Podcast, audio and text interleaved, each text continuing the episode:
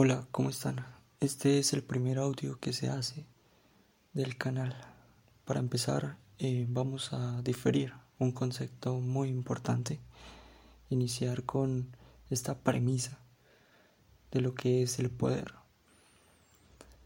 Hay muchas definiciones para entender poder, pero aquí vamos a formalizar un tipo de concepto para dicho término lo podríamos definir como una dinámica en la cual se tiene el control sobre las cosas, las personas, los territorios, el dinero y en todo aquello que represente un interés particular y general.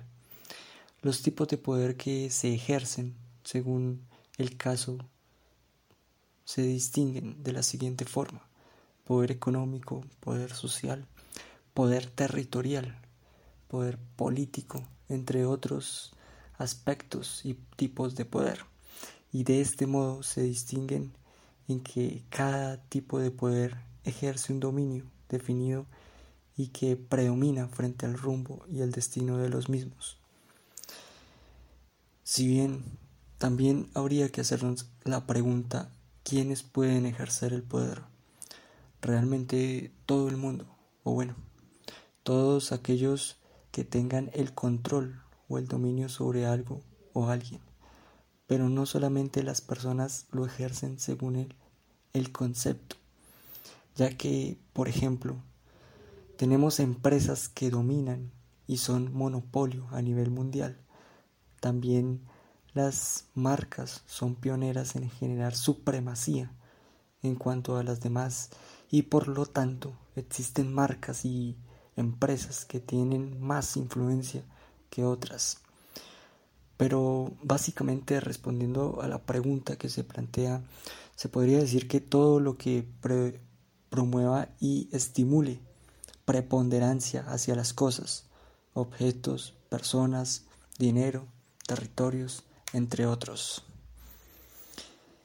Otra pregunta también que debemos hacernos es cómo mantener el poder. Si se quiere mantener el poder se debe tener una serie de características o virtudes, ya que en el caso de las personas que tienen el dominio o el control sobre algo, estas son diferentes a las demás en el sentido de que su capacidad de influencia es mayor y determinante para la toma de decisiones. También se caracterizan por la confianza y en algunos casos por la humildad y humanidad y la responsabilidad con la que ejercen dicho poder para seguir en la línea de mando y supremacía hay que promover y procurar preservar con voluntad las características antes mencionadas. Porque ¿de qué sirve una persona con mucho poder que no tiene el respeto de nadie, ya que sus acciones o su poca responsabilidad para la toma de decisiones dañan la integridad y cambian el rumbo y la vida de los demás para mal. Así se pierde el respeto.